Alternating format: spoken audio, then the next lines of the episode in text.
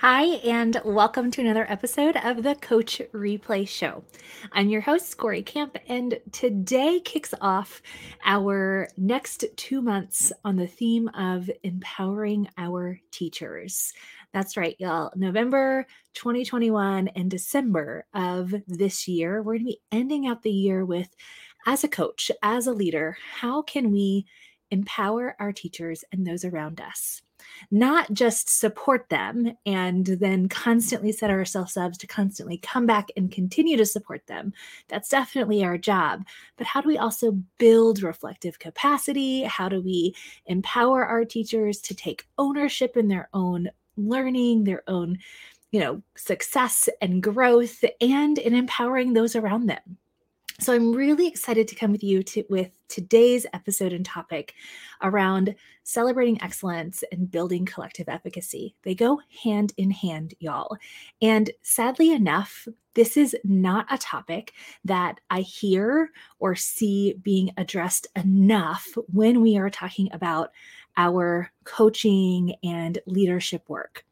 We definitely talk about different ways to support our teachers. We talk about specific content and curricular pieces. We talk a lot about feedback, but only a sliver of all of that is focused on how to give that positive feedback, how to really celebrate excellence. And it's a shame because it really is one of the most important things we can do.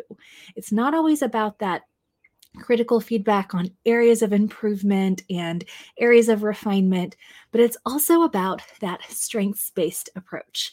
Maybe it's because I'm a former special educator and I'm all about a strengths based approach. And my job is to work myself out of a job when I'm supporting somebody and build their capacity. But I truly, truly feel like we need to spend more time really being intentional about this. And here's why. First of all, no matter where our teachers or those that we're supporting, maybe we're coaching leaders um, in a building or within an organization, no matter how well they may be doing, maybe they're doing great at meeting the needs of those that they are supporting in their classrooms or in their role.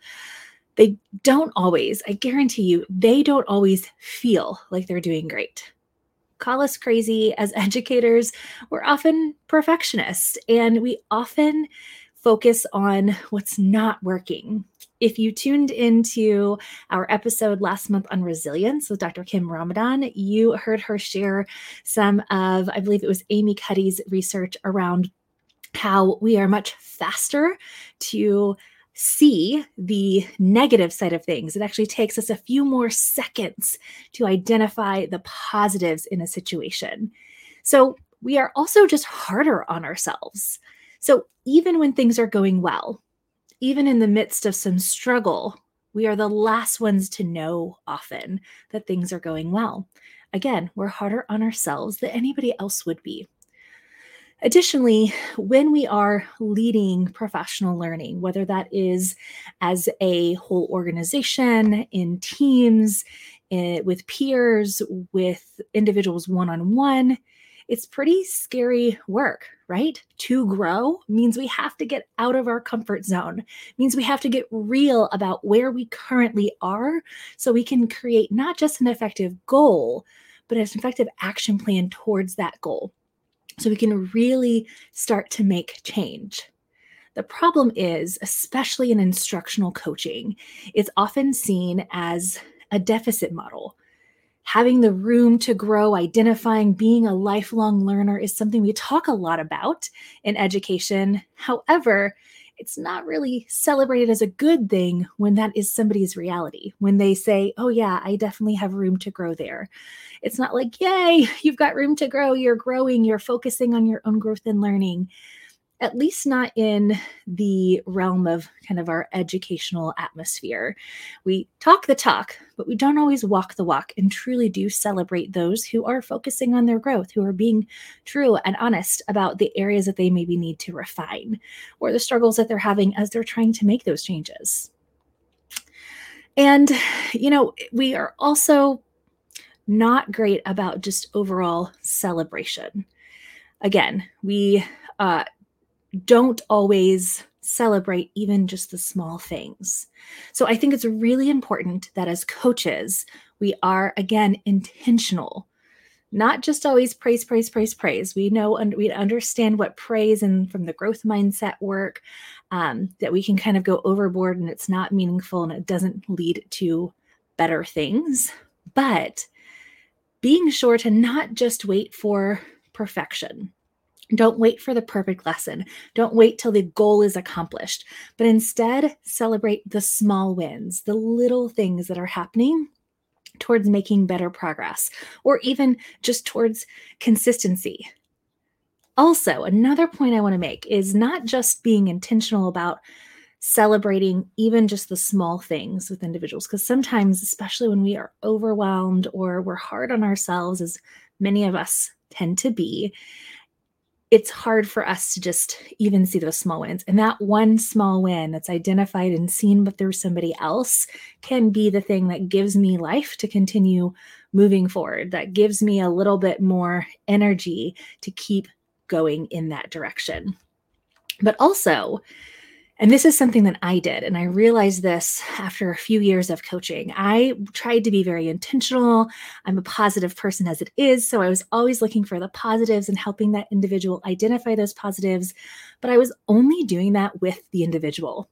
So if you're like I was, only celebrating with the person who's doing the thing we're celebrating, you're missing out on a sea of opportunities to build collective efficacy if Kathy is doing something amazing in her classroom, or she finally made some progress, a breakthrough with a student, a breakthrough in her own instruction, uh, uh, something awesome that she tried in her classroom that ended up working out really well, and I only celebrate that with Kathy, then other people who are maybe struggling with the same thing in the same boat as Kathy, whether I know it or not, or could benefit from seeing Kathy's success or hearing about it, whether that's going to impact them right now or could come back and impact them later on, they're not going to be able to benefit from that.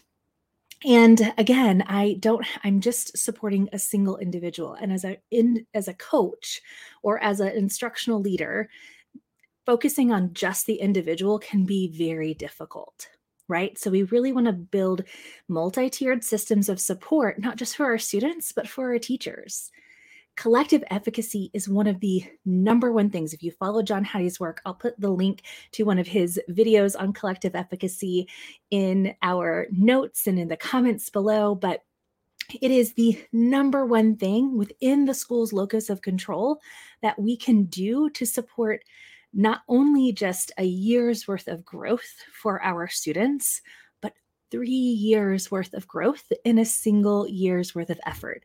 That is huge, tripling the impact of your effort in a single year. And collective efficacy is not just this belief that I can or I have the tools I need to meet my students' needs, but that belief is also compounded or supported with evidence. Now, here's where I like to push folks into the idea of using video and having artifacts that you're sharing across your organization to be able to show these things, not just talk, not just tell, but show and tell these pieces. So, something that I do in my coaching, I use a platform. Again, we talk a lot about video here on the Coach Replay show, but uh, we like to talk a lot about the ability to be able to identify those specific things. So here you can see on my screen that I've got my huddles in here. These are my spaces where I'm supporting teachers. And I've got this video here that was shared by a teacher. I'm just going to hop on over to this part here you can see that when I make a comment, I'm able to tag that comment as a bright spot. So, um, being intentional, and you can also look at those bright spots over here, they're color coded with this dot to be able to say, you know, I may have some questions, I may have some ideas, there may be some feedback that's goal related, but I'm making sure that anytime a teacher shares an artifact with me, whether it's a video or non video artifacts, I use these tags in my feedback system as a way to identify a bright spot. And I never leave something that a teacher has shared with me from their classroom without at least one bright spot. And I make that a meaningful one, not just like, hey, you showed up today. Sometimes that's all we have within an individual, but I'm really focusing on the specific things that they're doing. And I love that I can timestamp that because it is specific to that s- singular moment in the video. They're not having to just kind of think about when that happened in that, but that's huge. What's also so great about this is if I'm looking at shouting from the rooftops, everything that's happening here, I can also share that into a collaboration space that I have with the rest of my teachers. So I can say, hey, Kim, do you mind if I share that video? with others in our account so they can see this great way that you are using that tool to support social emotional learning. I think that is a concrete example is going to be really powerful you know, in the old days, before I was using a lot of video, what I would do is I would say, Hey, do you mind modeling that lesson for a group of teachers? And sometimes my teachers were totally willing to do that. But other times they were like, Ooh, like it's great that you saw that in my classroom, but I'm really like, I'm better with kids than I am with adults. That was me as a teacher. I was better at talking in front of kids than I wasn't talking in front of my peers.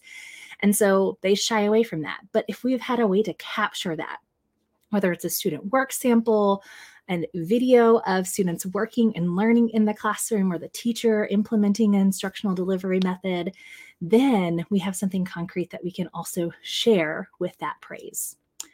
So, again, if you are not being intentional about always identifying those bright spots, being a witness to the good, that's the first thing I recommend that you maybe look at in your feedback and leadership work. But also making sure that you're not just whispering it to the person who's doing it. Don't share it with Kathy. Share it with all of Kathy's peers. Shout it from the rooftop. I know some folks are really good about doing those things like sharing on Twitter, sharing on a on your newsletter. I would love to see other ways that you all are celebrating the excellence with your teachers and how you're using those excellent moments to build collective efficacy. I'm also going to leave you with another link to an episode from our What's Up Wednesday show. This was from last year with one of my favorite favorite peers and mentors in leadership, TJ Hoffman, who talked about this idea of being an excellence archaeologist exactly what we've been talking about. How do you seek out, dig for, identify the excellence and those bright spots in that moment to lift up our teachers, to build that emotional piggy bank, even as we are working with them? I'm going to leave you with a quote that uh, I loved from my conversation with Kathy Ferguson a few months ago when she came on to talk about who's coaching the coach. And that is, in summary, I don't know if these are the exact words, but nobody can grow in a puddle of criticism. So, if our goal is to grow the individuals that we are supporting on our campuses and in our organizations, it's important that we not only give them that critical feedback, but that that feedback is also partnered with those moments of excellence those identifications of the small wins, the big wins, the just the little bit of consistency that we see as someone's doing the hard, hard work of changing their practice. Again, I invite you to share ways that you celebrate excellence and build collective efficacy because I think we can all learn from each other. Thanks again for joining us and tune in the rest of this year to hear about other ideas and ways that we as leaders can support and empower our teachers. Thanks for joining.